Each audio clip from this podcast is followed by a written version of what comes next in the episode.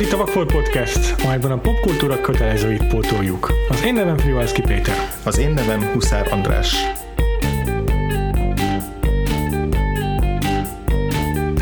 És a héten megkezdődő magyar filmes blokkunkban három évtizedből megtekintünk egy-egy rendezőnek egy-egy filmjét. Az első alkalommal az 1959-es Ház a sziklák alatt esett a választásunk, amely Mack Károly filmje a világháborúból visszatérő veteráról és az ő sors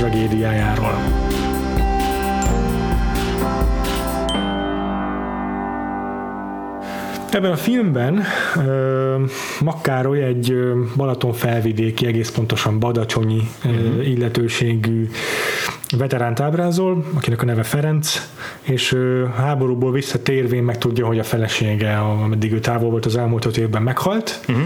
és a tőle megörökölt birtokán kénytelen megosztani a fedelét a feleségének a nővérével, a púpos terával, és Eközben újból szerelemre lel egy Zsuzsa nevű fiatal kétséges múltú nővel, és a hármójuknak az ilyen, ilyen háztartásbeli tragédiája per viszája az, ami a filmet előre mozdítja. Mm, és eközben mm, egyfajta ilyen keserű, nihilista képet is kapunk a, a világháború traumájáról, meg a az újrakezdésnek így a nem tudom lehetetlenségéről, vagy Igen. kvázi lehetetlenségéről, vagy nehézségeiről. Igen, a múltnak a eltörölhetetlenségéről. Igen, ez egy nagyon-nagyon pessimista film, ami, ami így a, a film bemutatója akkor eléggé szokatlan lehetett, aki így Makkárolynak hát a ja. munkásságát ismerte, mert hogy eddig ő abszolút ilyen közönségbarát, populáris, műfajokban utazott, ugye a leghíresebb korai film az a Lilion film, ami vigjáték, hmm. romantikus vigjáték, és, és, és akkor a, a, ezek után a, talán három filmje volt ezelőtt, ezek után a, a darabok után előállt egy ilyen éles váltással, egy tényleg ilyen lélektani thrillerrel, és nem fogjuk az egész pályáját nyilván kibeszélni, hmm. de, de hogy így azért a, a pályája későbbi szakaszára is jellemző arra, hmm. hogy így mindig, mindig másfajta irányba, meg más igen. műfajokba, meg más más hangvétel. Hangvétel, pontosan. Igen, igen. A, érdekes még, hogy a filmben rajta, vagy vele dolgozott Bacsó Péter, mint dramaturg, és hát őt sem a, a, a mélységes drámáiról ismerjük. Illetve fontos tudni azt is, hogy a film alapjául egy Tatai Sándor Igen. novella szolgált, aki maga is bodacsonyi illetőségű, tehát sok el, saját emlékét használta fel ebben a szerzeményében, egyébként sok más írásában is így leg, leg, leggyakrabban marad ezen a Palaton felvidéki környéken. Természetesen mi, vagy hát én legalábbis biztos, leginkább a kötelező olvasmányáról ismerem, vagy a Kinizsi Pál a címe, hm. de hát ettől független azért ettől független azért nyilvánvalóan a komolyabb darabjairól a érdemes ebből ismerni, mint a Simeon ház című regényciklusnak az első darabja, illetve illetve hát ez a novella, ami még a korai művei közé tartozik, 1947-ből. Amennyire én tudom, egy utána olvasván arra jutottam, hogy a novella után egy jó ideig így persona non grátává vált a kiadó vagy a magyar könyvkiadásban, és visszatérése után, nem tudom, egy közel tíz éves kihagyás után már vonalasabb művekkel jelentkezett valamennyire, tehát így beállt valamennyire az akkora már azért bebetonozódó rendszernek a, a szolgálatába, hogy így mondjam, kicsit most ez erősen hangzik, mert azért mégis meg tudta őrizni azért a saját alkotói hangját, de uh-huh. mégis azt érezzük, hogy gyakrabban olyan témákhoz, amelyekben a, a rendszernek a, a haszonélvezői, a szereplői vesznek részt, és, és nem, ilyen, nem, nem ennyire pessimisták ezek az mhm. alkotások talán. És közreműködött ebben a filmben is, tehát a Makkároly elő együtt, együtt dolgozott a hmm. forgatókönyvön, meg a, hmm. a, meg a, a filmnek a megszületésénél ő is így bábáskodott, így kikérte a véleményét így a Ugye már a korábbi, akár korábban is dolgozott Balatonon, tehát a Lilium is ugyanúgy balatoni film, csak Igen. így teljesen más a hangvétele, de hogy, de hogy rengeteg olyan, olyan történetet kért ki így a tataitól, ami, ami aztán beépült a, a filmbe. Konkrét példák nincsenek, de hogy, de hogy, de hogy ez, ezek a a, ezek az nehéz együttélések, meg az ottani falubeli Igen. életek a mindennapjairól azért eléggé sokat el, el, eltanult tőle. Igen. Mindketten most láttuk először így ezt van, a filmet. Így van, így Igaz, van, neked így van. mi volt az első benyomásod róla? Nagyon sokat vártam ettől a filmtől, mert ha jól emlékszem, akkor még a mennyasszonyom Kati javasolta számunkra, hogy nézzük meg. Aha. Azért elég sok magyar filmet látott, így a neveltetésének köszönhetően, tehát így jobb, sokkal jobban képben van a magyar filmvészettel, mint én. Uh-huh. Én nekem gőzöm nem volt róla, sőt egész életemben azt hittem, hogy a nem tudom, a rendszerváltásig tartó filmművészet Magyarországon ez a nem tudom, vigyátékokról szólt, meg ilyen, ilyen operett feldolgozásokról, meg mit tudom én, és itt semmi komolyat nem lehetett látni a, a, a magyar mozikban. Hát szerencsére óriási tévedtem, és nagyon sajnálom, és megkövetem a magyar filmeseket, hogy én nekem ez egy ekkora vak voltam. Mm. Ö, tényleg letaglózó ez a, ez a film. Uh-huh. Engem nagyon kikészített.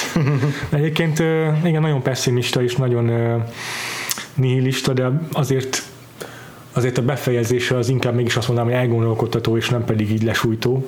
Nem tudom, te hogy élted meg. Az az érdekes, mielőtt még így az egyéni benyomásokra rátérnék, hogy ugye Na. a a filmnek van egy ilyen keret története, hogy a, az elején megérkezik a főszereplő, ez a Ferenc, akit Görbe János játszik, uh-huh. egy, egy volt fogolytársa, ugye nem, nem, nem is csak világháborúban, hanem mint fogságban is voltak, és onnan térhetnek haza, és ezt a Szirtes Ádám játsza, uh-huh. és...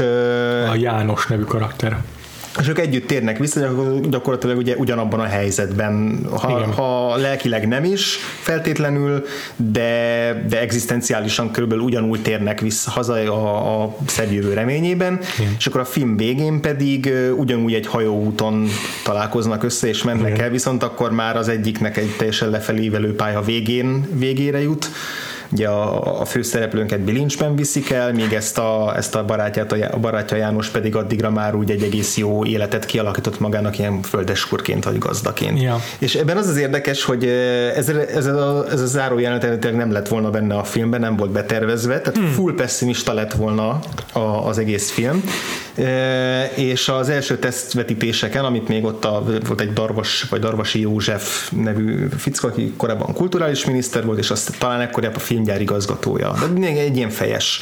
Leültek együtt megnézni, és akkor mondta, mondta neki a, ez a, ez a Darvas József, hogy jó, ez jó, ez, ez nagyon, nagyon tetszik neki, de hogy soha nem fogja bevenni a, a nézők gyomra, meg a, meg a pártvezetés gyomra sem, de a nézők gyomra sem, tehát hogy ez egy annyira negatív végkicsengésű film, Aha. annyira büntető film, hogy ez, ez, ez, ez, ez senkinek nem fog, nem fog tetszeni. Aha. És azt javasolta, hogy mi lenne, hogyha így megpróbálnák, megpróbálnák egy picit, egy, egy, egy, egy egyetlen reménysugarat így belerakni, és akkor ő javasolta, hogy legyen ez, hogy a, legyen ez a másik másik ö, rab, hazatérő rab, hogy az ő útja az egy ilyen, legyen egy ilyen párhuzamos út, hogy, ami egy pozitív utat is mutat ebből a kilátástalanságból, és még azt is vállalta, hogy ő szívesen megírja azt a pár jelenetet, amivel ezt fel lehet építeni, és hogy, és hogy tök jól meg is írta, és a Makkárolynak egész megtetszett ez a dolog, de hogy ez eredetileg nem volt tervben, tehát hogy ez az egyetlen ilyen tényleg valami kis optimizmus, ami, ami benne van így a rajta keresztül a filmben, ezen a, ezen a mellék, abszolút mellékszereplőn keresztül a filmben, ez is egy, ha nem is véletlen, de nem egy eleve előre betervezett dolog volt. Érdekes, hogy, hogy ez így alakult, azt tudtam, hogy a novellában nem szerepelt ez a karakter, és azt gondoltam, hogy ez egyértelmű, hogy egy ilyen a rendszernek a utasítása, hogy kell valaki, aki akin keresztül látszik, hogy ez a rendszerváltás, mint a uh-huh. világháború utáni eh, kialakul, kialakuló kommunizmus, az mégiscsak hasznos és jó az emberek számára. Hát igen, tehát nyilván ez is benne volt, azért burkoltam a, ebben a, ebben a, hanem is ukáz volt, hanem egy javaslat, uh-huh. de hogy, de hogy, hogy mondjam, tehát alkotóilag is Mm-hmm. Mégis a Macarosen, Igen, nekem Macarosen jó, jó, jó tett ez a filmnek, hogy neki megtetszett ez a... Menet közben nem tűnt fel egyébként, nem, nem, nem lógott ki a filmből, csak egy utólag, mikor újból átpörgettem ennek a Jánosnak a jeleneteit, akkor tűnt fel, hogy igen, arról beszél, hogy megy a földosztásra, meg a, a, nem tudom, az egykori nemességnek a javainak a szétosztására, uh-huh. meg majd kap földet a, a Balaton túloldalán fővenyesen a, az ott szétosztott földekből, és hogy tényleg egyértelmű, hogy itt ő, a, ő az, akit a, a kegyes rendszer így felkarol. Igen. Egyébként nekem is tetszett a film, tehát nekem, hmm. is, nekem is egy abszolút pozitív élmény. Van benne egyfajta ilyen, ilyen merevség, vagy kötöttség, vagy ilyen katonásság, ahogy fölépül a, hmm. fölépül a, a cselekmény, meg az, ahogy a szereplőket mozgatja, de ez igazából tényleg annak tudható be, amit az intróban mondtunk, ezt a sors tragédiát, hmm. hogy így nagyon ezekre a görög ókori tragédiákra hajaz így az, hogy, hmm.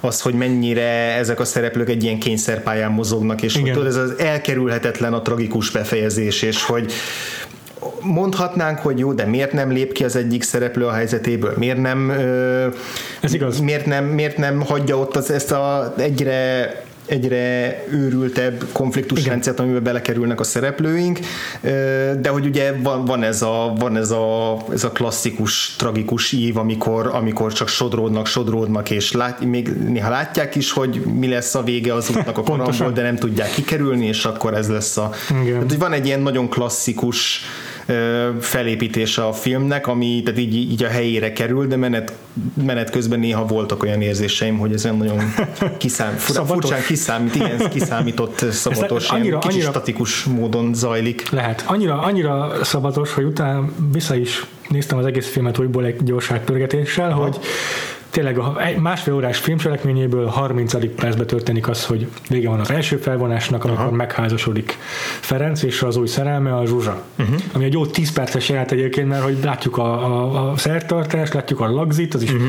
végig mennek egész Balatonon, vagy az egész Balaton, Balacsonyon, bocsánat, és így iszonyat hosszú, de utána elkezdődik a második felvonás, amikor Zsuzsa oda költözik Aha. Ferenchez, és először van egy boldog korszaka a házasságuknak, aztán, aztán ö, ö, kihasználván azt, hogy ö, az 50%-a annak a háznak, amelyet a, a megboldogult feleség hagyott hátra, az övé, Terra visszaköltözik ebbe, a, ebbe az ingatlanba, és hát igazából akadékoskodik Ferenc életében, meg Zsuzsának a boldogságát akadályozza azzal, hogy ott téblából, hogy úgy mondjam, mert hogy féltékeny valójában Ferencre, és, és akkor a harmadik felvonás ott kezdődik, amikor ez is teljesen egyértelműen elválasztódik, amikor Zsuzsa elhatározza, hogy, hogy elege van ebből a, uh-huh. ebből a lehetetlen szituációból, elmegy, felkeresi a helyi erdészt, aki az ilyen, nem is tudom, minden nő, azt látja, minden nő felkeresi legalább egyszer, és így vele megcsalja a férjét, uh-huh. aztán később egy, rögtön, rögtön ez, ezután jelenetben Tera hangosan, látványosan összeveszik Zsuzsával, és az ezt követő jelenetben, amikor, amikor, amikor Zsuzsa visszatér bűntudatosan, akkor meg így, így könyörögve kéri a Ferencet, hogy, hogy, hogy, hogy üs meg Ferenc, én nem akarok boldogtalan lenni. Uh-huh. Tehát itt, itt, itt lendül be a harmadik felvonás, amely egy egyértelműen így a lejtől lefelé indítja a szereplőket reálisan. És én tényleg annyira takra ki van számom, hogy egy óránál történik ez az egész. Aha. Szóval így, így baromira tényleg egyrészt a filmnek a vágása is általmaztja az, hogy ilyen tényleg metronomszerű pontossággal történnek itt a filmben a dolgok. Uh-huh. És ez ezt az elkerülhetetlenséget is sugalja azért erőteljesen előre. Most belelendültem gyorsan itt a cselekménynek az át, tehát fe, gyorsan vázoltam fel kicsit az eseményeket, szerintem remélem azért érthető a hallgatók számára, nem akartam előre szaladni. Reméljük megnézték a hallgatóink, most már hónapokkal előre tudtak készülni. Igen, végül is volt rá 50 évig, bocsánat, 70, igazából 70 de természetesen igyekszem majd azért elég alaposabban is kifejteni hmm. a történetet. Most még, még benne mennék, dolog jutott eszembe, hogy ez a, ez a klasszikus egy férfi, két nő felállás, az hmm. úgy tűnik, hogy mostanában megint divatját éli. Ugye a Phantom Thread, a Phantom Szál kapcsán is sokat emlegetett a Manderley házasszonya Hitchcocktól, a angolul Rebecca című film, uh-huh. és sokszor szóba kerül az utóbbi időben, és azért az nagyon más szerintem, de, de érdekes, hogy ez a, ez a toposz, hogy így egy háztartásban van kényszerítve uh-huh. egy ilyen szerelmi háromszög, az mennyire kedvenc témája filmeseknek. Nekem azért egy, egy ponton eszembe jutott az a műfai meghatározása a filmnek, hogy gótikus paraszt horror. Uh, Ez, hogy volt egy ilyen, találó. És, és, és inkább, inkább lélektani dráma, de hogy, de hogy tényleg ez, ez, amit te mondasz, ez abszolút, abszolút bennem is felmerült, főleg ezzel a ezzel a elnagyolt, de ugyanakkor mégis, mégis valahogy olyan emberi keretek között ábrázolt pupos idézőjelbe gonosztevővel, vagy ilyen ármánykodó igen, izé, boszorkával. Bo- boszorkával pontosan. Pedig egyébként sokkal, sokkal sokkal dolgokban ábrázolja őt a filmennél. Nyilván, és erről majd beszélni is fogunk. Igen. Fel, feltétlenül. Igen. Úgyhogy, de igen, voltak ilyen érdekes, mi hogy ennyire ennyire szabályos a, a filmnek, a, meg ennyire egységes a filmnek a stílusa is, hogy menet közben azért csomószor, csomószor voltak ilyen gondolataim, hogy ez most olyan, mint egy gótikus horror. Voltak olyan, főleg amikor először beköltözik hozzájuk ez a tera, és akkor így rendszerint akkor bújik elő a kis odujából, amikor, amikor éppen a házas életet akarnak élni a, a, a, az ifjú pár az ágyban, és akkor így bejön, hogy bocsánat, de feljebb kell csavarni a fűtést, nyilván nem ezt mondja, de egy körülbelül ilyen.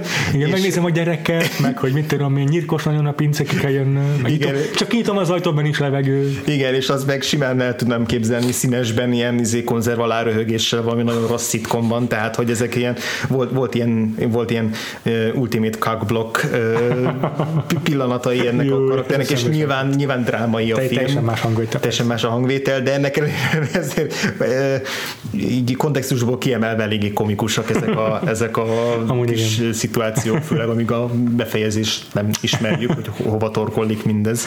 Hogyha így a, a már szóba hoztad ezt a gótikus parasztolórat, akkor ez a film, hogyha Guillermo del Toro a Rebecca-t a Crimson Peak-ben dolgozta fel, akkor ez a Puzzled Peak, itt a Badacsonynak az ormánál, ugye itt a házasziklák alatt az konkrétan a Badacsonynak a szikláit jelenti, amely alá épült ez a parasztház.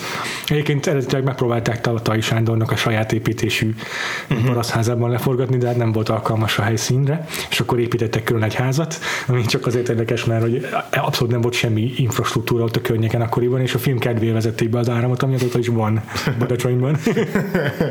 Ezt nem tudtam, ez vicces. Egyébként, ha már egy szóba került, beszéltünk a tájról, jól, meg hogy a tájnak milyen szerepe van ebben a filmben, mert hogy... Szeret rajta időzni azért Makkároly kamerája. De hogy borzasztóan erős is ez a, ez a kontraszt, hogy hát eleve ugye fekete férben minden sokkal drámaibb. Uh, az, az uh, megint csak alátámasztja ezt, hogy gótikus ez a film sok értelemben. Másrészt pedig ez a, ugye a, a tóparti idill, ami nem, nincs igazán meg ebben a mhm. filmben, mm. de hogy ezt azért hozzátársítjuk mm. valami nosztalgiával Igen. együtt a, a Balatonhoz. Igen, hát a, a, a, van egy ilyen legalább 6 perces montás, mikor született követelnek. Hát abban pont ez az idill van meg.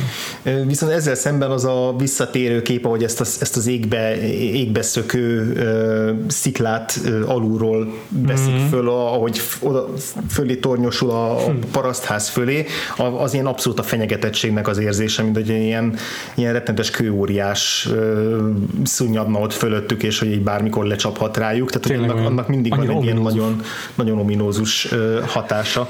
Én gyakorlatilag ott nőttem fel, és és így iszonyat sok nyarat töltöttem a Balacsony mellett, vagy a környékén, nagyon sokszor voltam ott is, Aha. és így nagyon furcsa látni, hogy hogy egy művészt, egy, egy alkotó elmét meg tud ihletni az a hely, ami számomra teljesen kézenfekvő. Aha, aha, és semmi extrát nem, nem nyújt most már így igen, gondolom. Igen, így van. És, a, és az, hogy Tatai Sándornak egy fél életműve épül erre, meg hogy ilyen érzéseket váltson ki belőle, az annyira megdöbbentő tényleg nekem. Hm. Igen, szóval ez a, meg, megvan benne abszolút ez a a táj, mint lélektan kivetülése, tehát hogy a, hogy a táj az, az, az ugye nem Igen. csak önmagában egy, egy környezet, hanem, hanem ahogy fölveszi, meg ahogy alkalmazza, meg hogy a szereplők szenvednek a tájban, az általában azt jelzi, hogy az ő sorsuk is hogyan fordul egyre rosszabbra, és mennyire sivár. Tehát ez a teljes ilyen lelki, és ez minden sivárságot és kilátástalanságot tükrözi az is, hogy ott leég a szőlő a, a végén, ugye van is ez a visszatérő mondat, hogy a hogy a, a, a hitványát azt fel kell égetni, hogy aha, legyen helyette aha. egy új, ami tudod, nagyon ilyen, ilyen programatikusan hangzik, ja. de hogy a filmnek a végkicsengése az inkább az, hogy ez az új, ez, ez, ez nem, nem életképes, meg, meg nem létezik a, legalábbis a főszereplőnk számára, de hát mm-hmm. ez mhm. meg már a, a politikai meg társadalmi része a, a filmnek. Igen, igen, igen, igen. És tényleg az éjszakák is úgy telnek, hogy az így követi a filmnek a dramaturgiáját, azért ez tényleg iszonyat erősen ki van dolgozva, és itt is látszik, hogy mi a szerepe a dramaturgnak, ami nekem egy teljesen ismeretlen fogalom így a, a, filmművészet vagy a filmalkotásnak a szerepkörei közül. Nem tudom, Amerikában ez a fogalom mennyire létezik, mert valahogy a producer, az forgatókönyvére és a rendezők között helyezkedik mm-hmm. el, mind a három feladatot ellátva kicsit. Úgyhogy biztos, hogy ebben azért bőven benne van Bacsó Péternek is a keze, mm-hmm. hogy ez egy ennyire kiszámított, ennyire minden tekintetben egy cél felé sodródó film. Igen. 1959-es filmről beszélünk, tehát szinte, szinte közvetlenül az 56-os forradalom és annak a, annak a leverése után, hmm. amikor ugye egy jó, jó pár évig a 60-as évek elejéig volt megint egy ilyen terrorkorszak, hmm. ugye meg, megtorlásokkal, meg, meg sokkal, sokkal keményebben fogták a, a művészeket, meg az alkotókat is, tehát van, van egy ilyen törés, és így, és így ez közvetlen utána játszódik, és, és oké, okay, hogy ez ugye a második világháború utáni időszak, és nincs expliciten benne az, hogy, hogy a, a szocialista vagy a kommunista rendszernek a sikere vagy kudarca az, az, az milyen, meg hogy működik, de ebben a ellentétben, amiről már beszéltünk, ugye a, a bilincsben végzett szereplő, meg a, a, az új gazda szereplők között szerintem azért eléggé egyértelműen ki lehet olvasni így azt, hogy Igen.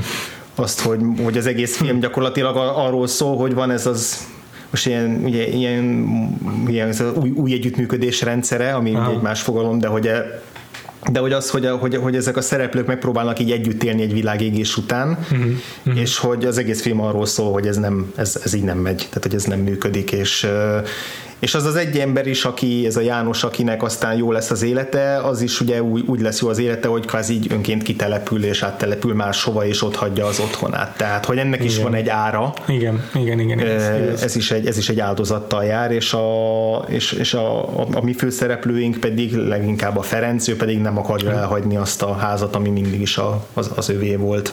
Igen. Ez, hogy ezért ebben van egy erőteljes, hát nem egy, nem egy, nem egy optimista ilyen proletár üzenet, hogy ja, hogy a, az alkotó kis ember az sikerre tudja vinni majd a, az életét. Hmm.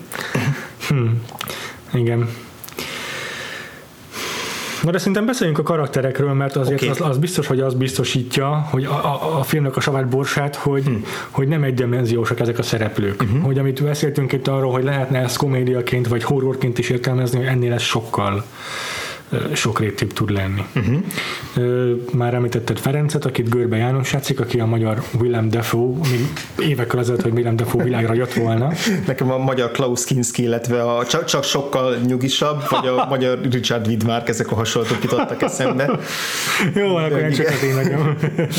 Igen, van egy ilyen nagyon-nagyon jellegzetesen furcsa beesett vámpírarca, ami hát ugye lehet, hogy az alkoholnak is betudható, azok a mély táskák a szeme alatt, de hogy, de hogy ilyen rettetesen kifejező néma filmes arca van. Tehát az, mm-hmm. akire, hogyha úgy, úgy van bevilágítva, hogy a, hogy a fény úgy esen az arcára, akkor így gyakorlatilag nem kell meg se szólalnia. Pontosan így van.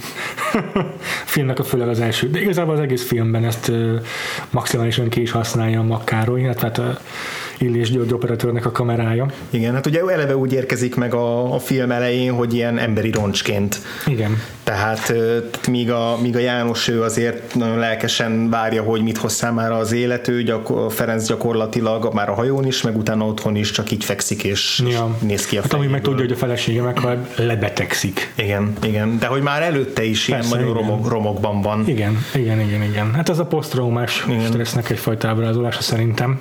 Ez a háború utáni trauma, amit ez a film feldolgoz, amit megint csak szerintem viszonylag szokatlan lehetett mm. a korban. Ö, és akkor igen, itt van mellette a Sota Irén által játszott Tera, aki ez a sógornő tulajdonképpen, mm-hmm. aki a meghalt feleségnek a testvére. Tehát ö, ugye púpos, csúnya, mindenki úgy besz, a, jelenlétében beszél úgy Ferenccel, hogy új feleségre van szüksége, valami szép asszonyra, miközben Tera ott él mellette tulajdonképpen, mm. és Tera így ezt kénytelen, kénytelen elviselni.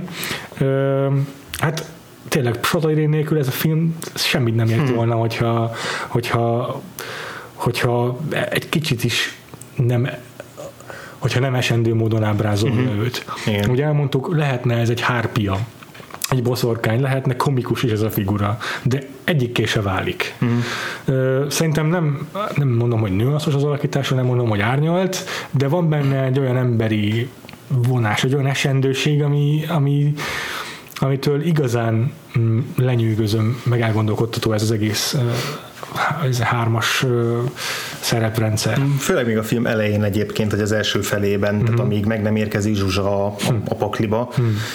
addig is, tehát hogy igen, ez egy veszélyes ilyen kötéltánc, hogy, hogy, hogy a, mennyire szánalmas ez a karakter, és mennyire sajnálható, mm-hmm. de hogy inkább őt is azért egy többé-kevésbé ilyen, tehát hogy legalább annyira áldozat, mint amennyire aztán, aztán a a kiváltója a tragédiának, tehát hogy azért, azért abszolút benne van ebben a filmben az is, hogy, hogy ő is a, a nek az egész helyzetnek az áldozata, vagyis hogy Aha. nem egy, nem egy ördögi teremtmény. Mind a hárman egyformán felelősök abból azért, hogy igen, a tragédia születik. Igen, ez, ez sokkal jobb megfogalmazás, igen, sokkal pontosabb.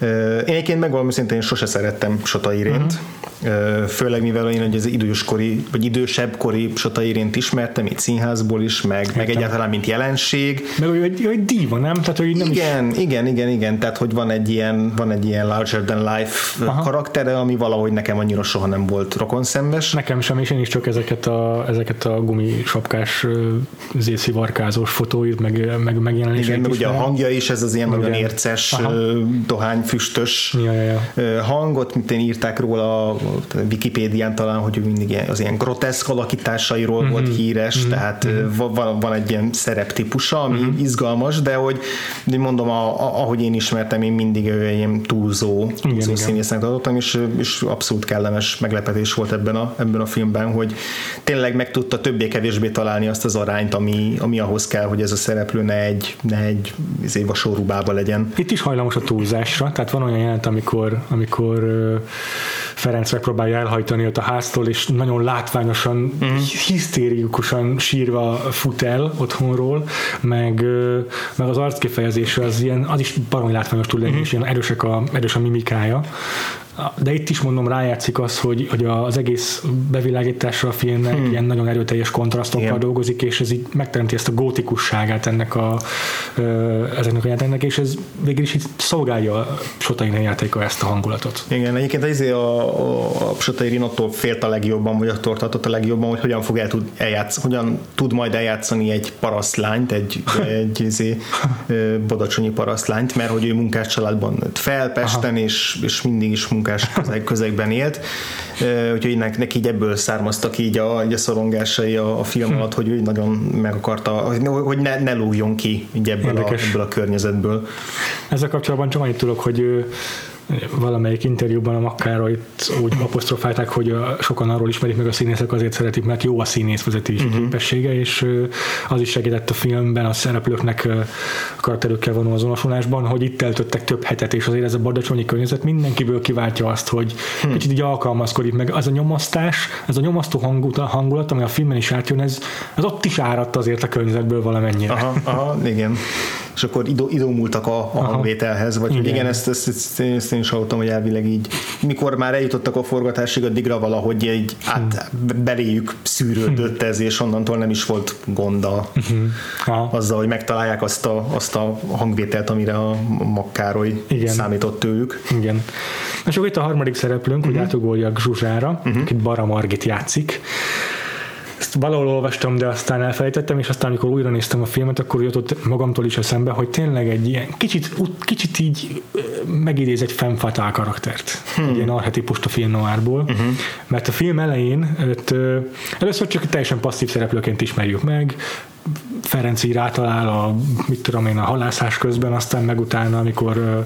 Gyakorlatilag eladják neki, vagyis hát a, hát igen. Azt, nem tudom, az, talán az apja a, izé a, a Zsuzsának, vagy valamelyik idősebb férfi rokona az, aki, az, aki gyakorlatilag így kiutalja neki, ott az helyi ilyen földes úr. Hát ja, azt hiszem, talán teljes elnök lehet. Ja, ja, ja, igen, ő azt mondja, hogy itt, itt, van neked egy nő, aki, aki neked jó lenne, nézz rá, és akkor így beviszi oda, utána be, be, beviszi egy külön izé, külön szobába a Zsuzsát, és így fél, fél perc múlva kijön, hogy akkor jöhet az esküvő. Tehát ugye kb. ennyivel igen. le tudják. Hát igen, a... ez, a, ez a kornak a házasságról alkotott igen. felfogását azért jól ábrázolja, hogy itt egyáltalán nem egy ilyen egy kétoldalú igen. De kvázi két vadidegen ember ja. Uh, ja. kerül össze, de ja de már a, a, a, abban a jelenben, amit említettem, amikor meglátja így mesztelenül a, uh-huh. a, a vízben, ott uh-huh. is mhm. van egy ilyen, van egy ilyen kölcsönös rokonszem, ami, uh-huh. amire alapozva így beadja a derekát a, a Ferenc Igen. is. Igen.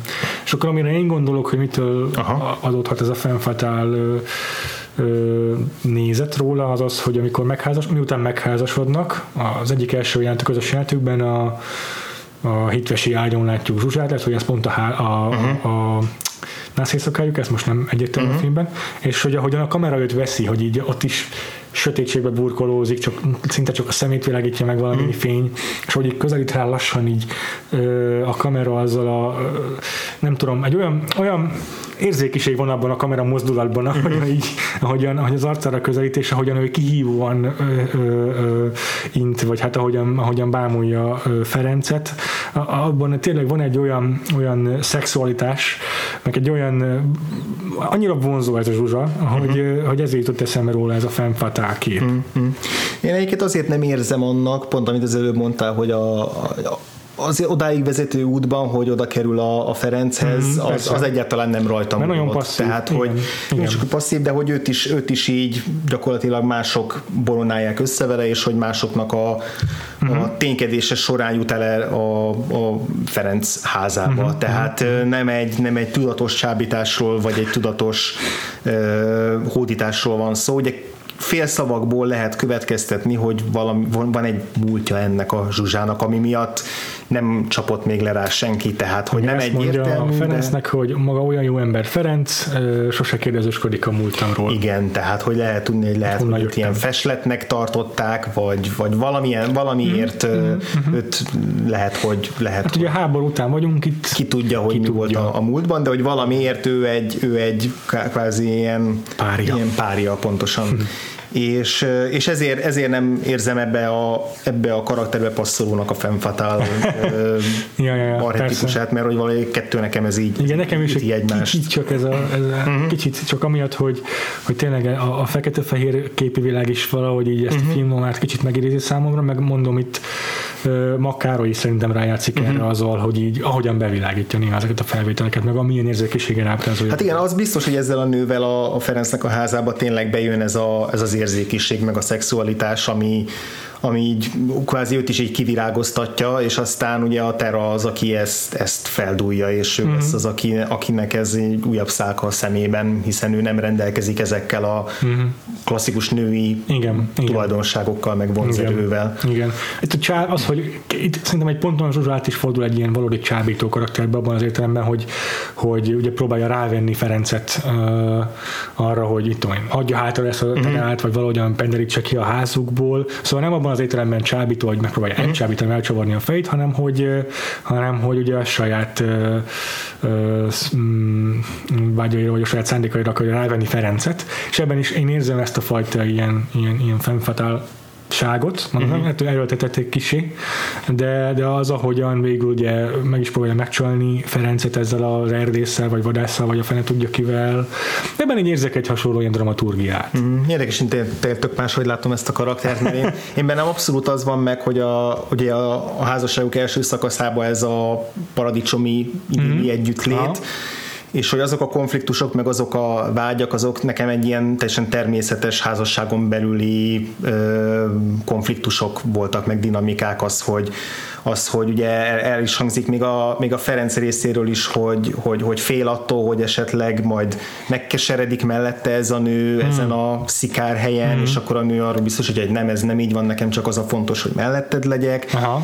És aztán ugye, ahogy alakul a történet, és ahogy bekerül ez a harmadik személy, Aha. és így valóban ez a, ez a jóslat, ez így bekövetkezik, úgy, úgy válik egyre kiszolgáltatottabbá és kétségbe esettebbé. Tehát, hogy nekem ezek a, ezek a győzködések, amikor arról akarja meggyőzni, hogy miért nem mennek el, vagy amikor Aha. aztán megcsalja, ami nem egy felmentés a karakterünk, de hogy nekem egyre inkább egy ilyen, egyre egy csapdába esett, nem tudom, állatnak a, a, a próbálkozásai, ahogy így szorul körülötte, a, mm-hmm. hogy, a, hogy a falak így kezdenek így össze, összenyomódni körülötte, és ahogy mm. ebből próbál kimenekülni ebből, a, ebből az állapotból. Tehát nekem inkább áldozat, mint tűnik tűnik, mint mint ö, aktívan ja, ja, a, ö, nem, nem, nem, nem, aktívan nem tetézni a aha, bajokat, aha. igen. Hát igen, mondjuk ezt, is, ezt, ezt valóban alátámasztja többek között, az is az egyik ilyen számomra emlékezetes jelent, mikor Terra már sokadik alkalommal hm. avatkozik be a nem életükbe, és akkor már magatetetlenségében Zsuzsa így hisztérikusan felrög az ágyban. Igen, igen, és aztán gyakorlatilag ilyen cselét, a Terra így cselédként kezeli őt a, ja. a saját házában, tehát ja. így lehordja, hogy ne úgy keverje a, izé, a, nem úgy szereti a meg Ferenc, nem úgy szereti a Ferenc, meg, meg ne ja. így csinálja, ne úgy csinálja, és akkor ja. még ne, ne feledkezzünk el a Mother from, Mother from Hell-ről, a mm. Ferenc anyjáról, aki az egyik leg felháborítóan rohadékabb karakter ebben a filmben, amit el lehet képzelni. Tehát ő az, aki a film elején, amikor haza, hazatér a fia, akkor azzal fogadja, hogy te mit, izé, mit laksz együtt ezzel a, ezzel a ribanccal, ugye akkor még a terával laknak yeah. egy helyen, a yeah. tera ápolja. Yeah és így el, elküldi a picsába a terát, és izé majdnem, hogy föl is rúgja, meg mm. el akarja zargatni onnan, mm. majd amikor, amikor összekerül a Ferenc Zsuzsával, akkor így egy pillanat alatt átvált arra, hogy akkor a Zsuzsát fogja szekálni, és onnantól már a tera lesz a jó példa.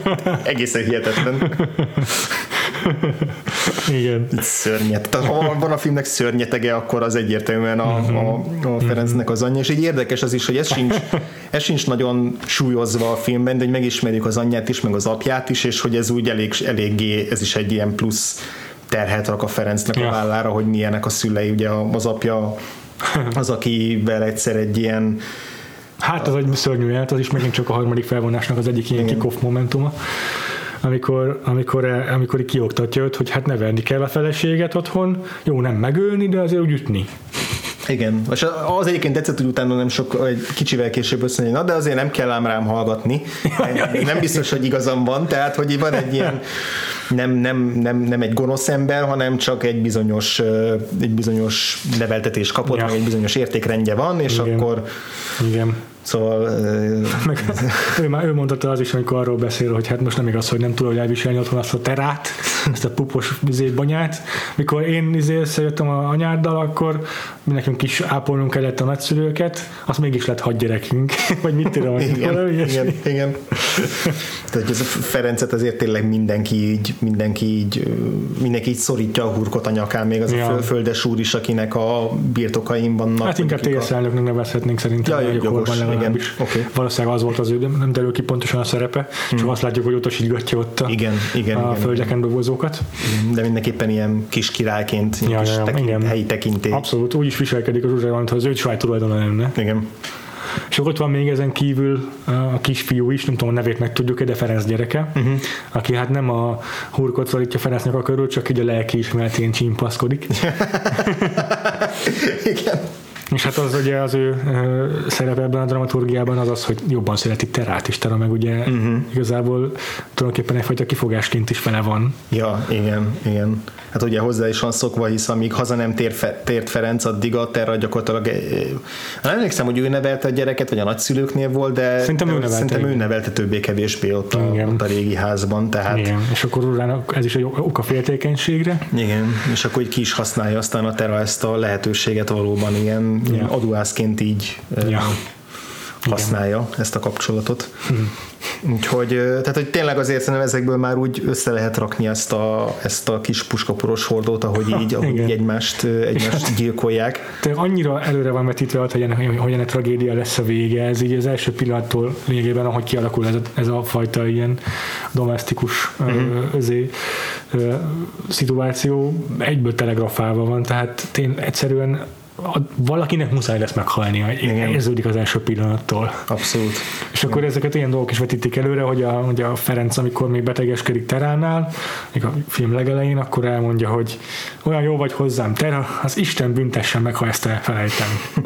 Igen, ez is egy nagyon egyértelműen előre, előre utalás, meg amikor a, a ez, ez visszatérő mondat, az izére is mondják, a Ferencre is mondja a Zsuzsa, hogy olyan jó ember vagy, aha, aha, és hogy ezért, ezért szereti őt, meg aha. ezért akar a végül is a, a felesége Aha. lenni, mert hogy egy ilyen jó ember az ritka, és akkor ja. ebből is le, lehet tudni, hogy már a film végére nem lesz ilyen jó ember. a lelke. Igen. És akkor még van egy ilyen, az a jelenet, mikor így berepül egy dongó a vacsorán a házukba, és így, a, a, szimbolikus dongó. Ja, ja, ja, és berepül a petróleum lámpába, ami ettől szétrobban, és akkor terálnak a babonás terálnak, beugrik, hogy valaki meghal.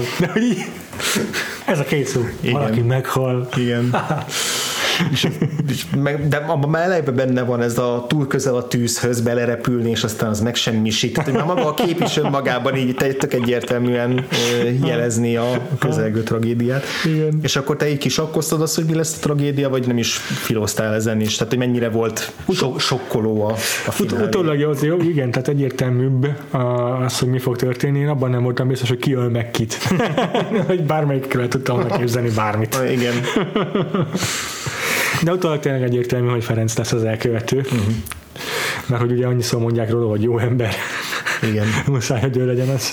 Meg ő van abban a helyzetben tényleg, hogy vele van szembeállítva ez a, ez, a, ez a János nevű figura, aki az ő ilyen ellenpárja, ahogy te uh-huh. mondtad, hogy neki sikerül prosperálni ebben az élethelyzetben. És, és tényleg egyértelmű, és aztán az is egyértelmű persze, hogy terával fog végezni, de, de szépen oldja meg a film szerintem. Mármint maga a jelenet, amikor megöli, az, az dramaturgiailag szerintem működik, uh-huh. bár, bár bár kicsit már talán túl, mm, túl feszíti ott a, a, a feszültséget Makkároly. Ott a szimbolikus dongó helyett megérkezik a metaforikus róka. Ja, ja, ja. Nem tudom, hogy mi a metaforája, vagy mire utalám a róka. Hát ja, a film alapján ugye a róka az, aki a, a, az a leghaszontalanabb és legkártékonyabb állat, ami a, a tyúkokat felfalja. Tehát ja, betör ja. valakinek az otthonába, és ott fölfalja az ott tartott boldog élethez oh, való állatokat, és akkor oh, ő a kvázi a, a, a terának a megfelelője, aki így, oh, aki így betört ebbe, a, ebbe az időbe. És akkor nem, nem tudom, mivel foglalkoznak, hogy éppen betakarítanak valamit, amikor tehát az egész falu kint dolgozik a földeken, ja. vagy tehát a hegyen, Igen. és akkor Terra látja meg ezt a rókát, aki ott rohangál, aki már gondolom, akkor ezek szerint korábban is rengeteg kárt okozott a falunak, hm. és, és akkor elkezdik ütni. Nem tudom, hogyan oldották meg, hogy biztos nem volt jelen a tette, de hogy rendesen ütik azt a rókát. Valami 6-7 rókát használt voltak ott abban a jelenetben, én nem tudom, hogy mennyit, mennyit ütöttek, vertek. De mindesetre Terra eltereli a figyelmét saját magáról ezzel a falubelieknek, így adódik ja. a lehetősége Ferencnek, aki meg egyből megfordul a fejében, hogy akkor a bazalt ciklákról tudnám lökni a terát. Igen, aztán visszakozik, aztán Na. mégis, mégse, csak is tényleg ez a kirohanás, meg ez a hisztéria, ami, ami végül átlöki ezen a igen ezen a gát, gát morális igen, gáton. Igen, igen, igen, így van. És aztán viszont szinte rögtön meg is bánja, igen. mert hogy majdnem az ezt követő jelenetben egyből bűnt, szint is fal Zsuzsának, a feleségének, igen. hogy hát nem tudnak együtt élni, mert mert ő végzett Zsuzsával, ez azt hiszem a temetése után van egyébként, és akkor Hát vissza is retten tőle ott a zsuzsa rögtön. Tehát így van, igen, tehát így egyértelmű, hogy ez nem nem, egy, egész. nem egy ilyen tragédiában született boldogságnak a kezdő ez pillanata, nem, ez nem. hanem, hanem ott széthullik valóban. Igen, és akkor még a, még a beüti a gyomrost is a film, amikor a, hmm. azért a Ferenc, Ferenc egyik utolsó jelent, amikor a gyerekét viszi a, a nagyszülőkhöz, és akkor nem csak az, hogy ott el kell búcsúzni a gyerektől, és hogy a gyerek úgy viszonylag könnyen hátat fordít neki, vagyis hát tehát nincsen, nincsen ilyen hosszú nagy búcsúzkodás, mert hogy egy évet voltak talán együtt, ja. fél évet, tehát nem ugye, évszakok alapján nem sok. Hát az, a, sok az a srác még biztos, hogy nem iskolás korú, és ugye öt évet töltött a háborúban Ferenc, szóval alig is. Alig emlékszik rá, és, és most ugyan, ugyan megszerették egymást, de nem hmm. alakult ki olyan kötelék, és akkor plusz a tudat, hogy ez, ez a két nagyszülőhöz kerül a, a kisgyerek, tehát hogy Igen. az nem egy, az nem Igen. egy Igen.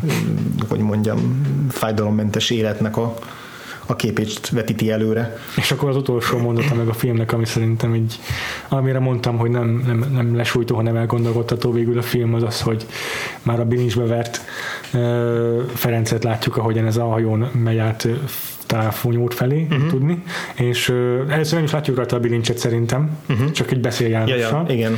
és akkor kérdezi a Jánost, hogy neki hogy megy a sorra, mert mi történt, és akkor mond, ugye kiderül, hogy mondtál, hogy egész jó vagy a dolga, és akkor ő meg elmeséli, hogy hát én meg gyilkos lettem. Ja, és akkor bocsánat, igen, azzal fejezi be a János, hogy hát nem tudom pontosan hogyan fogalmaz, de hogy ezt hozta az élet. És akkor a Ferenc meg úgy fogalmaz, hogy hát én meg gyilkos lettem. Nekem ezt hozta az élet. Igen, igen. Nekem így hozták a körülmények, kiírtam pontosan az idézetet, Aha. tehát ennyi. Igen, tehát ez ugye ez a, ez a fő kérdése a filmnek, hogy a körülmények, vagy, vagy a saját maguk alatt vágták a hát igen. fát, vagy hogy hogy, de hogy minden... De van ebben egy akkor a vastag cinizmus, hogy nem igaz. Tehát a már Ferenc részéről, nem az író részéről. Tehát, hogy én, én azért úgy érzem alapvetően a filmnél, hogy oké, okay, hogy valószínűleg mindenki hozzátette egy adagot azzal, hogy a Ferenc nem volt hajlandó kilépni ebből a helyzetből, mert Hogyne, ragaszkodott ehhez a házhoz, konok volt, és röghöz kötött, és nem akart elmenni innen. A Zsuzsa az adott esetben vállalt ez az áldozat szerepet, vagy, vagy, vagy csak füstölgött, és nem, nem, nem tudott tenni semmit. A, a Terra meg ugye aktívan bomlasztotta ezt a Igen. Ugyan neki nem volt más lehetősége, hiszen gyakorlatilag kirakták az összes holmiát a sárba, tehát hogy ott, ott ült, ülhetett volna kinn az esőben, és hajléktalan lett volna, hogyha nem fogadják be, tehát hogy ezért neki se volt kvázi választás. Tehát pont ez az igen, hogy erre akartam kifutatni, igazából egyiküknek sem volt választása, mindegyiküknek voltak választási helyzetei, de alapvetően mégis azt érzem, hogy ez a film azt mutatja, hogy, hogy olyan igazán nem tehettek volna olyat, amivel kike, meg kikerülhették volna azt, hogy ennek Igen. tragédia legyen a vége. Tehát, Igen. hogy itt azért a, tényleg van egy ilyen nagyon erős pessimizmus, hogy, uh-huh.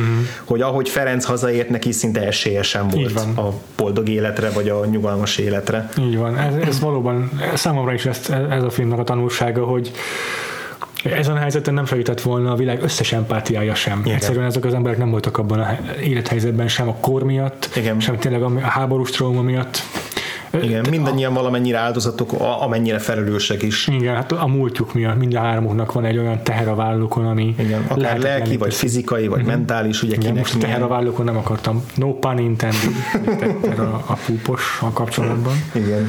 De tényleg, tényleg van egy akkor teher a vállukon, hogy, hogy innentől menthetetlen az ő helyzetük. Amit még érdekes, vagy érdemes szerintem mindenképp megemlíteni, ha már ugye európai évados kontextusba helyezzük bele Abszolút, ezt a filmet, igen. hogy, hogy itt már valamennyire azért ez az olasz neorealizmus ritmus ez így hatott erre a, a, a filmre. Pontosan nem tudom, hogy Makkárolynak mennyire voltak ekkor ilyen ismeretei, azért a nyugatról bejöttek, hogyne, kezdtek hogyne. már bejönni a, ezek a filmek. Hogyne. Tehát, hogy lehetett már, ha nem is mindent látni, inkább a 60-as években robbantak be igazán ezek a, a, a nyugati hatások, de hogy már ekkor is azért nem el lehetett csípni a, ezeket a ezeket a filmeket, de hogy egyrészt ez az olasz neorealizmus, aminél ugye a, mindig a inkább szegényebb sorba tartozó embereknek a, a történeteit mesélte el, és hogy a, ugye a természetben játszódó filmek, tehát hogy ki, ki a, a stúdiónak a keretei közül, tehát hogy ne, hmm. ne hmm. négy fal közös stúdióban vegyék föl műtermekben a filmet, hanem valódi helyszíneken, és ugye ez is Aha, egy valódi helyszínen. Értelek játszódott, és aztán a másik, ami a sokkal valószínűbb hatás, az a Szőcs István nevű rendező, akit több interjúban emleget, akinek az Emberek a Havason című adaptációja talán egy a, egy a leghíresebb, ő egy korábbi, mert kortárs rendezője, tehát kortárs alkotó, de talán, talán egy generációval korábbi, de hogy ő volt igazán az első, aki, aki tényleg így a, a, a tájba helyezte a, a filmjeit, és olyan történeteket mesélt, és hogy az, az bevallottan ő, ő nagyon sokat merített tőle, tehát hogy hogy így magyar folytonosság is van ebben a filmben, ha. magyar filmes, meg, meg szerintem azért így a, tényleg valamennyire a, a, nyugati hatás is, aha, vagy aha. európai hatás is, is benne Érdekes. van, de hogy, de hogy igen, mindenképp megvoltak ezek a hatások, de hogy és nyugodtan cáfoljanak meg a magyar film történetben avatottabb hallgatóink, de hogy nem volt annyira elterjedt azért ez a fajta lélektani dráma a filmekben, ami, ami tényleg egy nem a, nem a szociálnak, vagy a szo, szo, szocialista hmm. realizmusnak, meg az ilyen, ilyen társadalmi igényű történet elbeszélésnek volt a példája, hanem, hanem egy, egy klasszikusabb történetet mesélt el, tényleg így a tájba helyezve. És igen, igen, igen. igen. De, ahogy ez a film megcsinálta ezt a, ezt a lélektani drámát, az szerintem még viszonylag újnak számított, vagy, vagy ritkának, nem tudom. Lehet, hogy aztán most teljes bűvöltes paromságot mondtam, de... Na ezzel kapcsolatban egy, egy informá, egy okay. forrásom van csupán. Ez a jó abban, hogy magyar filmmel foglalkozunk, hogy van egy tök, tök jó irodalma ennek azért az interneten is, ja, ja. szerencsére, és jó, nyilván az amerikai filmeknek is csak ott akkora a választék, hogy ott lehetetlen eligazodni, uh-huh. míg a magyar filmeknél meg van egy-két olyan forrás, amikre uh-huh. támaszkodni megbízhatóan, és akkor ezek közül az egyik a filmtett.ro nevű uh-huh. ugye, igen, igen. online lap, aminek Nagy Végergő nevű szerzője már ides tovább tíz év, lassan tíz éve írt egy cikket a filmről, ebben idézem, egy, egy bekezdést most felolvasok, ami remélem nem Hajrá. ütközik szerzőjogi akadályokba. Makároly kivételes rugalmassága, mely alkalmassá tette arra, hogy a legkülönfélébb műfajokban is bizonyítsa a tehetségét, már kezdőként is megvolt. Hiszen első fél tucat filmje kivétel nélkül más stílusban készült, és alig-alig volt rajtuk észrevehető alkotói kézjegy. Ha korai pályaszakaszának darabjai közül mégis valamilyen között valamilyen kapcsolatot keresünk, az legkivált a korabeli sematizmus elleni neorealista veretű reakcióban érhető tetten, tehát itt is egyetért uh-huh. a szerző veled. Jól lehet maga is készített az 50-es, 60-as évek ideológiai kurzusának megfelelő jellegzetesen tipizált műveket, ám mind világosabb volt a törekvése, hogy a társadalmi konfliktusokat egyenített helyzetekben hiteles húsvérfigurák személyes drámáin keresztül jelenítse meg. És a DVD kommentárban is ezt mondja Makkároly, hogy ezt tetszett neki meg a Tatai novellában, hogy mindenféle aktuál politikai uh-huh. és allang nélküli természetesség hatott át, és a dialógusok is életszerűek voltak. Uh-huh. Ez is idézet volt. Igen. Tehát ugye beszéltünk az adás során, hogy milyen társadalmi kérdéseket feszeget, de elsősorban tényleg nem ez a célja hanem, ez, hanem ezek a lelki meg emberi sorsoknak a bemutatása, és aztán Így minden van. egyéb meg azért adja magát, meg benne van ebben a, a, a közegben, meg a, abban a időpillanatban, amit így kiválasztott a világháború után. Uh-huh. És még amit így érdemes elmondani, ugye a filmnek az utóélete, hogy hogyan került a mozikba, mert ugye ez mindig, mindig egy érdekes kérdés így a 50-es, 60-as éveknek a magyar hmm. filmjeinél, hogy ugye mit szól hozzá a célelvtárs, meg a pártvezetés. Igen. És, és hát ez ugye nyilván segített, hogy a világháború utáni időszak, és, és nem egy egyértelmű ilyen 56-os film volt, sőt, az egyáltalán, igazából egyáltalán nem 56-os film. Igen még ha bele is lehet picit látni talán ilyen sréhen egy-két ilyen üzenetet, de hogy úgy igen a világháború utáni játszódó történeteket azért úgy könnyebben átengedték, de hogy azért igenis megvolt az, hogy ez nem közvetítette azt a pozitív üzenetet, amit elvárt a, elvárt a, a vezetés, tehát hogy ő megkapta, megkapta a Makkároly, ezt akkor én is felolvasom, jó, jó. ez amit a Makkárolynak egyik önéletrajzi könyvében mesélt erről, hogy az akkor frissen kinevezett Acél György ugye be is hmm. hivatta, hmm. és akkor ott hmm. nem tiltotta be, hanem egy ilyen vitára invitálta, Aha. hogy az vitatkozzanak erről még más már azt mondta, hogy ő nem szakértő, de ő, de ő úgy látja ezt a filmet, hogy a történet megkerüli a lényeget, ez már ugye idézet, a Makkáro idézi az acélt. Ja, értem. a történet megkerüli a lényeget, az új világ által kínált és adott nagy lehetőségek ábrázolását, zárt magántragédia marad, melynek minősége nem vitatható,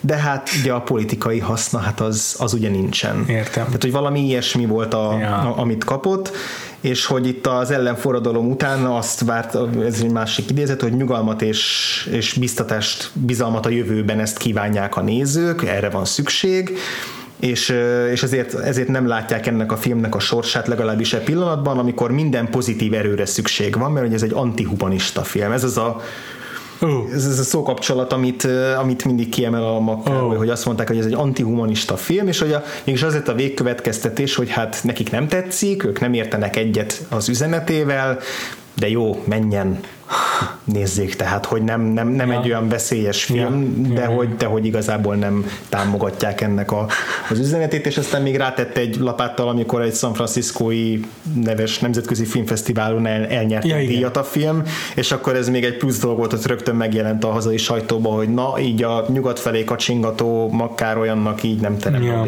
Ahogy ő fogalmazott, hogy tulajdonképpen mindegy is, hogy mi a film üzenete, hogyha Amerikában egy úgy, tehát ugyanúgy gondolkodó emberek ezek szerint megválasztják valami díjnyertesnek, akkor az csak baj lehet. Igen. ja, úgyhogy, de tehát ennek ellenére igazából uh, még viszonylag zöggenőmentesen bekerült a hmm. mozikba, ha nem is, nem is rögtön, meg nem is egyértelműen, és hogy Makkárolynak eddig még nem is volt tapasztalata ezzel az egész cenzúra résszel, mert hogy az eddigi filmi azok olyan könnyed voltak, amiket simán átengedtek, úgyhogy itt picit naivan is ment bele, meg úgy, úgy is gondolta, hogy, itt, hogy, hogy nem volt elég tapasztalata ebben, és hogy emiatt nem is parázott rá annyira Aha. erre az egészre előző, előzőleg. Tehát Aha. ez egy úgymond új élmény volt így neki, hogy hogy, hogy működik ez, és aztán hát nyilván a, ha egyszer majd a szerelemről beszélünk valamikor, hmm. már mind nem az érzésről, a, film. a filmről, a filmről, igen. akkor ott, ott mi ugye vissza, új, visszatérhetünk ezekre a kérdésekre, de hát... Jó. Érdekes, hogy antihumanista ez a film, mert azért sok pessimista darabot lehet humanistának is nevezni, attól függetlenül, hogy mondjuk tragédiába tolkodik, és sokan meghalnak, attól még egy film maradhat humanista, hogyha az arról szól, Persze. hogy, hogy, hogy teszem azt, mit tudom én, a, a, az a rengeteg gyilkosság, amit a film ábrázol, az mondjuk valamilyen olyan eszme, vagy olyan ideológia egyében történik, ami a humanizmussal szembe megy, akkor yeah, lehet egy ilyen film is humanista, de valóban ez a film szerintem inkább tényleg hmm. passzórázolja ez, hogy antihumanista, mert nem arról szól, hogy, hogy, hogy, hogy figyelmeztessen bennünket.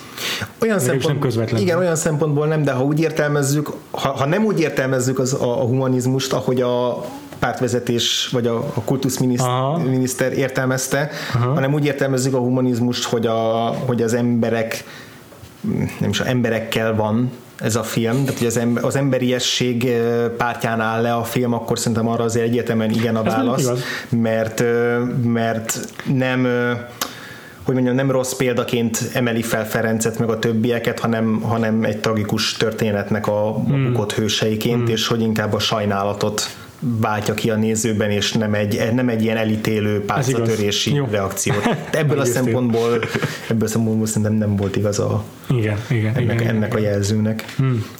Jó.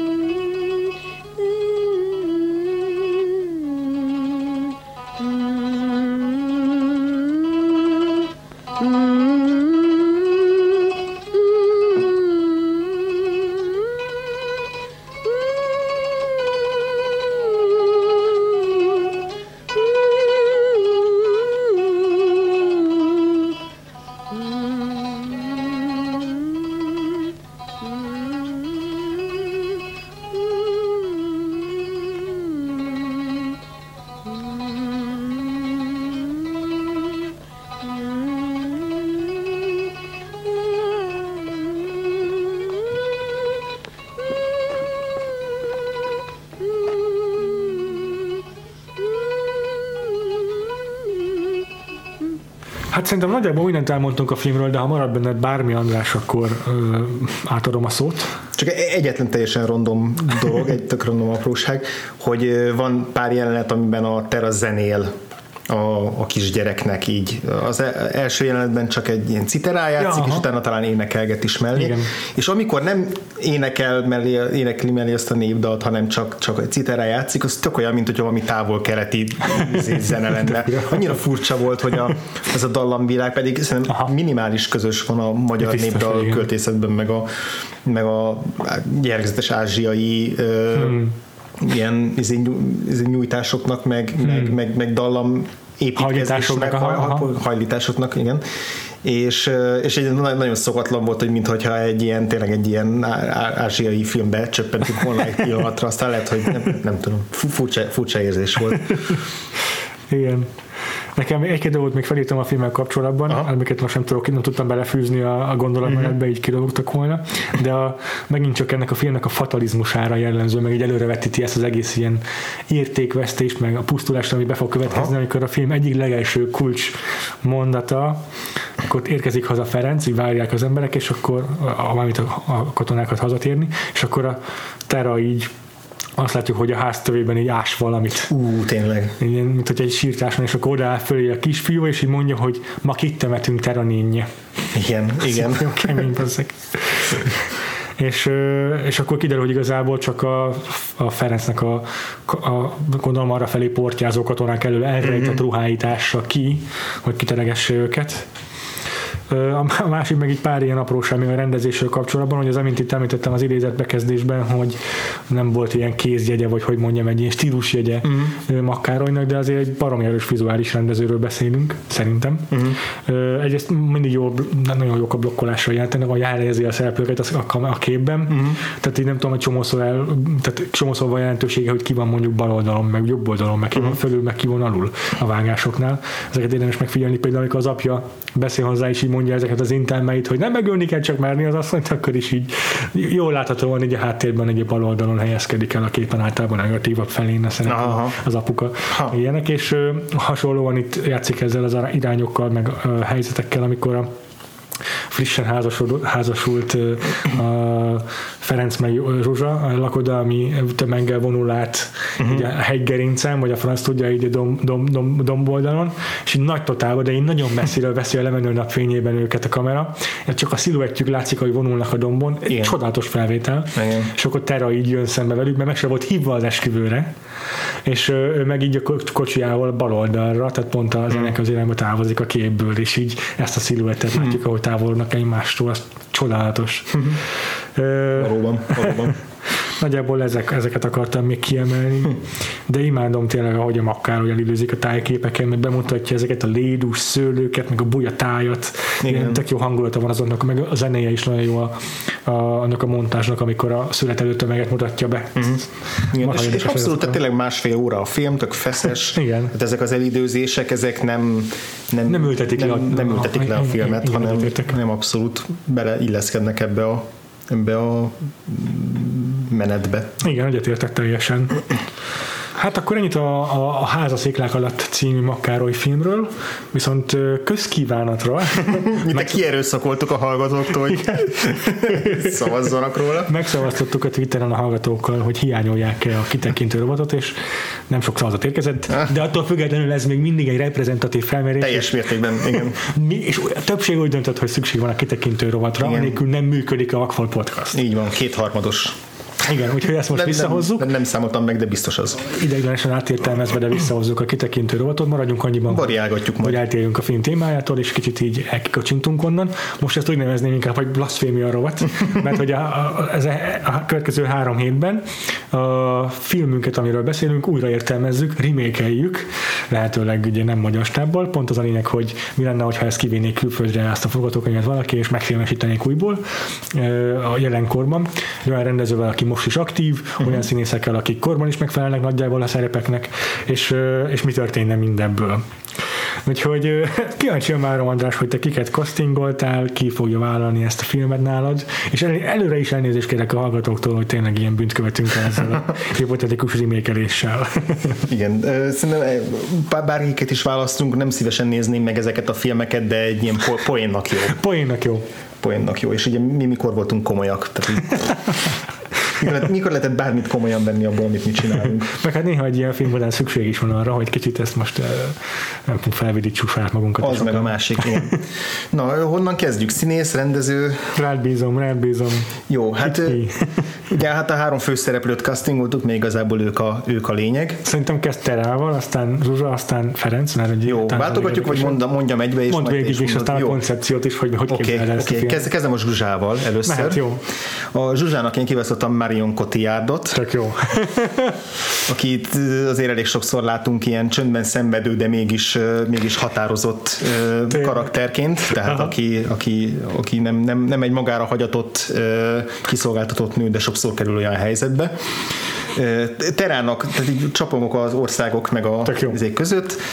Terának kivezettem Jennifer Jason Lee-t, mm-hmm. Úristen, aki, akinek meg, megint csak jó védjegye az, hogy szörnyetegeket tud úgy ábrázolni, hogy közben mégis valahogy szórakoztató, meg még, még akár esendő is. Hát, ja, ja. Adott esetben, úgy visszagondolva másra nem az aljas nyolcas beli karakterére, de hát még rengeteg más karaktert is említettünk mm-hmm. nála. Mm-hmm a, a kedvenc választásom az a, az a főszereplő. Sokat gondolok, hogy úgy indultam ki a Ferenc karakterére, hogy ki az a színész, akire ránézek, és azt láttam, hogy jaj, szegény ennek az élete romokban hever, és ennek csak rosszabb lesz. Isten, na mond, na és. Ez, és ez nálam Jared Harris egyértelműen, a Mad Men-ből, vagy akik oh. jobban ismerik a Sherlock Holmes, új Sherlock Holmes filmekből, hiszen talán a, a Mycroftot játszotta benne, ha hmm. jól emlékszem, Aha. meg a most a Certain, Certain Women-ben volt pont egy ilyen karakter, tehát ő az a, a filmes punching bag, akinek a legszomorúbb középkorú férfi, akinek totál romokban van az élete, és emiatt frusztrált, és, és mindig borzasztóan lehet sajnálni ezért. És picit száralmas is, picit komikus is, de igazából nagyon sajnálni való, úgyhogy ezért ő lett a, hát. főszereplőm, ez a, ez a trió, akik, akik pedig Lars von Trier keze alá kerülnek. Bevallom, az ő, ő neve az én fejemben is megfordult, ez egy rendkívül nagyon kegyetlen, kegyetlen verziója lenne. Még ennél is kegyetlenebb verziója lenne.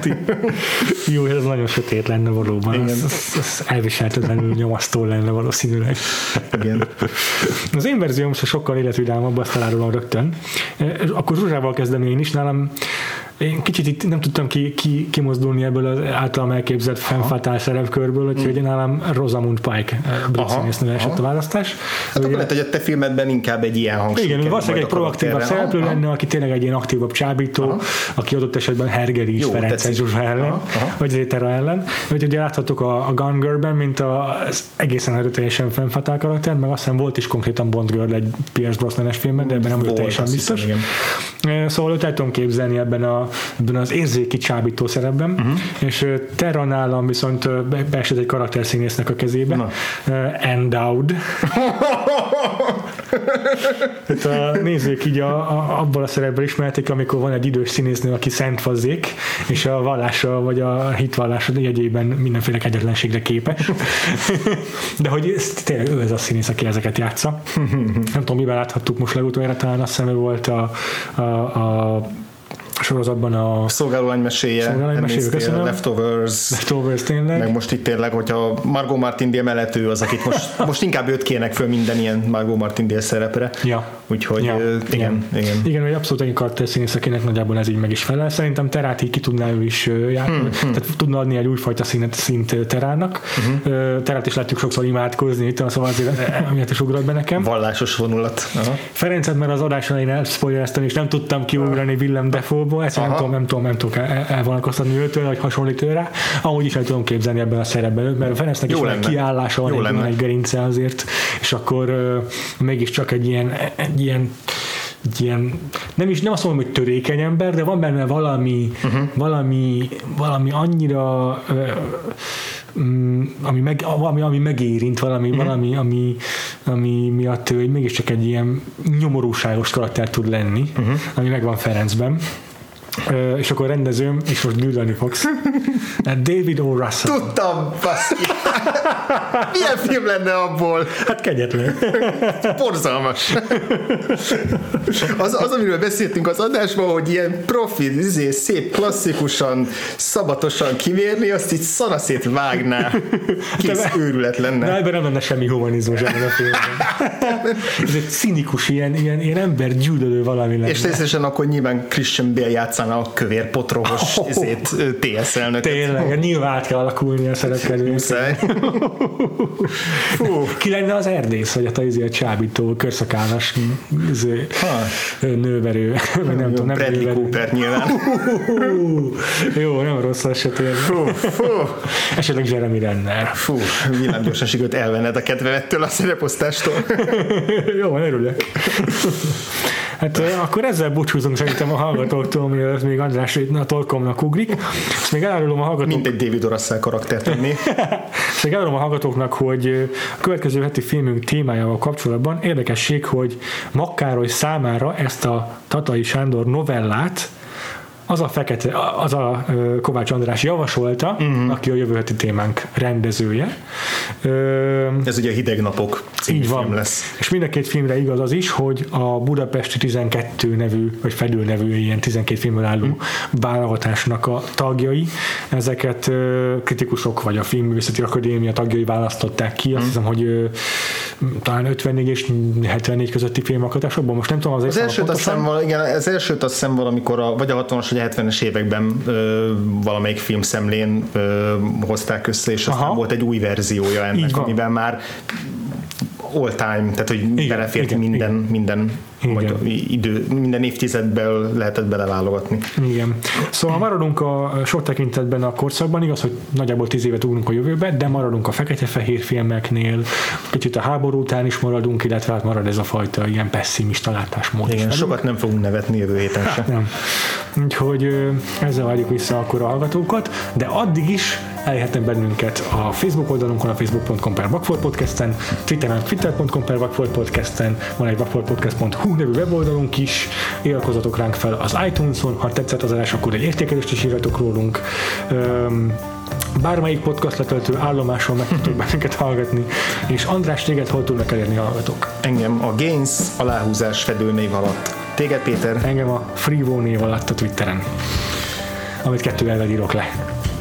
Úgyhogy akkor jövő héten újra, találkozunk egy újabb magyar filmmel. Uh-huh. Addig is, sziasztok! Sziasztok!